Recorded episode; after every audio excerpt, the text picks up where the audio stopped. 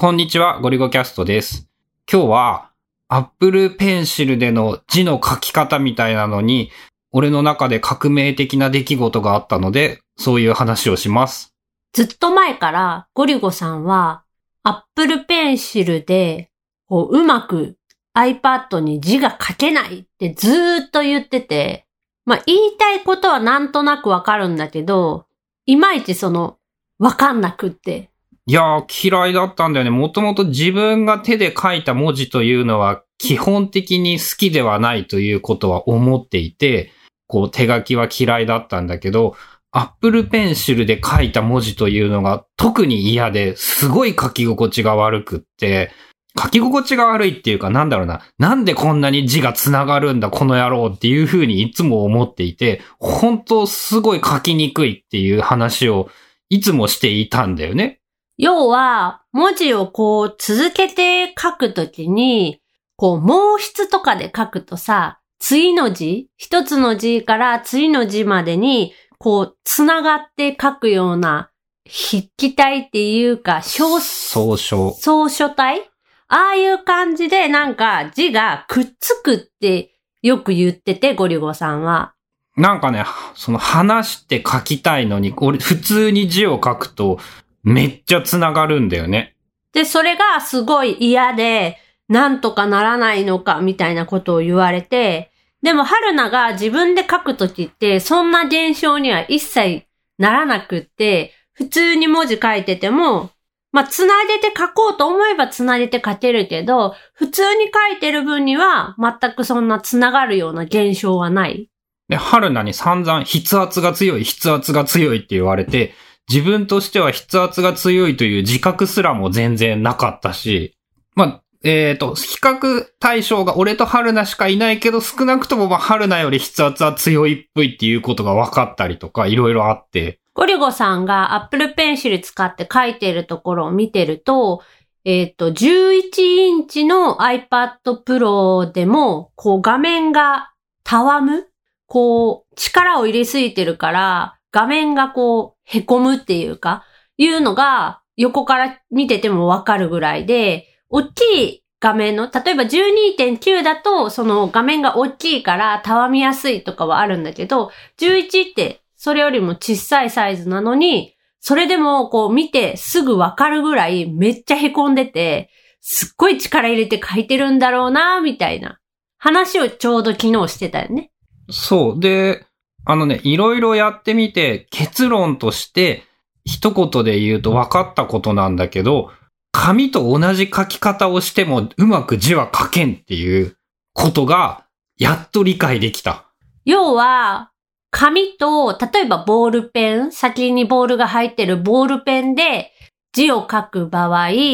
その、例えば紙とボールペンのペン先が触れてたとしても、力を入れなければ、その線は書かれない。ボールが、ボールペンの先のボールが回らなければインクが出ないので、その回るぐらいの力をかけなければ、もし仮に、その紙の上にボールの先が当たってたとしても、実際にそのインクは出なくって線は書かれない。でも Apple Pencil と iPad の場合って、多分ペン先が少しでも、少しの力でも触れ合っていたら、そこに線が書かれちゃうんだよね。で、その、いつの間にかだと思うんだけど、ボールペンで文字を書く場合に、自分は無意識に、その何も考えずに字を書こうとすると、基本的に多分ね、ペン先が常に紙に触れていて、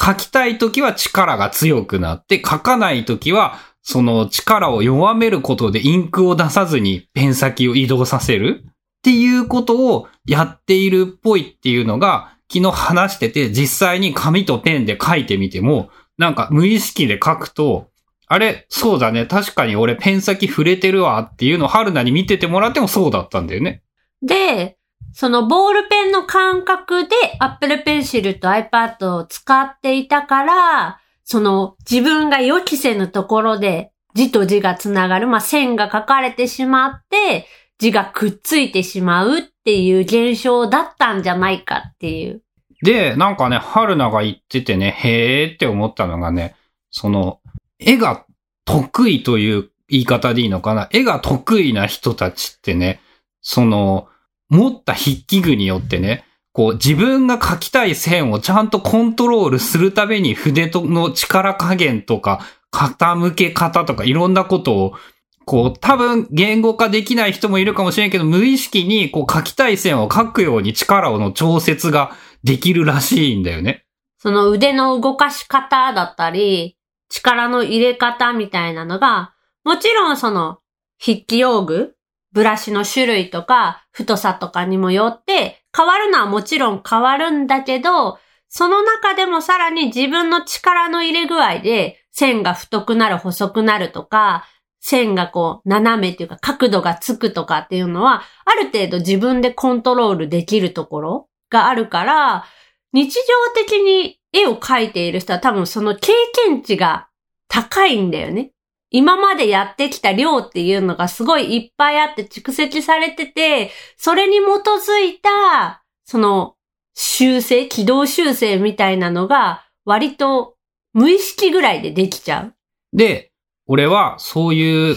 経験値が、まあ多分ね、この10年でね、ホテルに泊まる時以外に自分の名前すら書いたことがないというレベルで手書き文字というものを書いたりしていないレベルなんだけど、その紙とペンで文字を書くという経験値以外にも、その自分の手を使ってなんか物質に文字、線を引くっていうの？そういう感覚というものを、そのね、上手に調整するということが、もうね、なんか概念として存在していなかったっていうのかな。めっちゃね、自分がね、理系の料理を書くためにね、初めて料理を作った時みたいなことを思ったんだけどね、文字を書くということに関してもね、多分小学生ぐらいでずっと止まっていた。で、その時から何も文字を書くという行為について学習を一切せずに、ただ目的は達成できていたから、そのまま30年ぐらい時は流れ、今になって、こう、まあ、関わらなくて済んでいたんだけど、こう、いろんな経験値とかが足りなかったってことが分かった。あと、それとはまた別の話で、iPad でその、うまく字を書くコツっていうのが、ピンチイン、ピンチアウトをうまく使って書くっていうので、要は、その実際に書きたい文字のサイズよりも、まあ、ピンチアウトした状態で、その画面を拡大した状態で文字を大きく書いて、で、実際表示されるのはもうちょっと小さめみたいな、そういう書き方が、まあ自分の中ではもう癖になってて、例えばグッドノーツでバレットジャーナル書くときも、基本はもう拡大して書いて、で、またピュンってこう弾いて100%倍率、画面いっぱいに全体が表示されるように変えて、で、また書くときは拡大してみたいな。それに関して言うと完全にデジタルでの手書きの技術だよね。左手の拡大縮小は半ば無意識に行われているぐらいにもうなってるんでしょで、大きくした後書いてちっちゃくすれば、大体の場合はやっぱ小さく見れば、ズレが目立ちにくいから綺麗に整いやすい。そう。あんまも大きい文字っていうのは逆に腕を使って書かないといけなくなっちゃうから難しいんだけど、中くらいっていうのの文字を書く場合は、そんなに手先の動きだけでもちゃんと文字が書けるんで、それぐらいで書いといて、実際はもうめっちゃちっちゃいサイズの文字になってるみたいな風に書くと、文字も潰れないし、なんかぐちゃぐちゃってこうなったりもしない。まあ、春菜に言われて思い知ったっていうか、その自分の基本がボールペンで、こう、宿帳みたいな、ああいうサイズに直径、直径っていうか、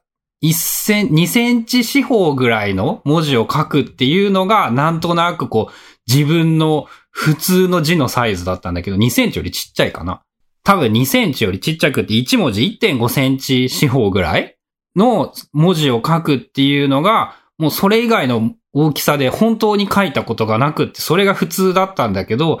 Apple Pencil の場合、多分2.5、2, 2センチ程度のその3割4割大きめの字をゆっくり書けば、見た目的にはだいぶマシになるっていうことは一応分かって、こうね、根本、もう息子と一緒にひらがなの練習をペンの文字じゃなくて iPad と Apple Pencil を使って文字を書く練習っていうのをした方がいいんじゃないかって思った。そもそも、まあ、iPad と Apple Pencil って筆圧感知で筆圧感知はしてくれるんだけど、多分ある一定以上の圧をかけてももうそこからは変わらないっていう域があるから、それを今越しちゃってるんだよね、多分。あ、俺の筆圧？俺ちなみに鉛筆とかで書いた文字は決して太くはないんだよ。濃くはなくって。濃いのと筆圧はまたちゃうってことなのかな？まあそれは鉛筆の種類とかその芯の柔らかさとかにもよって結構変わってくるかなっていう感じ。まあ何にしてもね、その、まず自分が、こう、小学校、中学校の頃に文字とか絵とか、その線を書くということをいかに何も考えていなかったかっていうのを思い知ったってことと、iPad で文字を書くという行為は、今、あの、紙とペンみたいっていう例えをするのが今は間違っているというふうに思うんだけど、紙とペンに書くものとは違う技術が必要で、まあ根っこは同じなんだけど、素材がもう完全に別のものになるので、その要するに、えっ、ー、と、鉛筆で書くのと筆で書くのぐらいの、こう違うものだっていう認識がないと意外とうまく書けないぞっていうようなことが分かったりとか。あと、多分万人に言えることなんだけど、自分が思っているよりも弱い筆圧で十分その線が書けるって思っといた方がいいと思う。アップルペンシルにおいてだよね。だからね、そのね、俺は思うのは、きっと俺と同じように Apple Pencil で文字を書いたら、なんだこれはっていう風に思う人はいるような気がするんだけど、結構。そこもね、なんか、こう、考え方を変えないといけないというか、もう、これからの時代なんだから、デジタル、Apple Pencil に最適化した文字を書く練習っていうのをした方がいいんじゃないかなってことを思った。ということで、Apple Pencil で文字を書くっていうのが、まあ、紙とペンみたいに考えてしまいがちなんだけど、そうしない方がいいんじゃないかなっていうお話でした。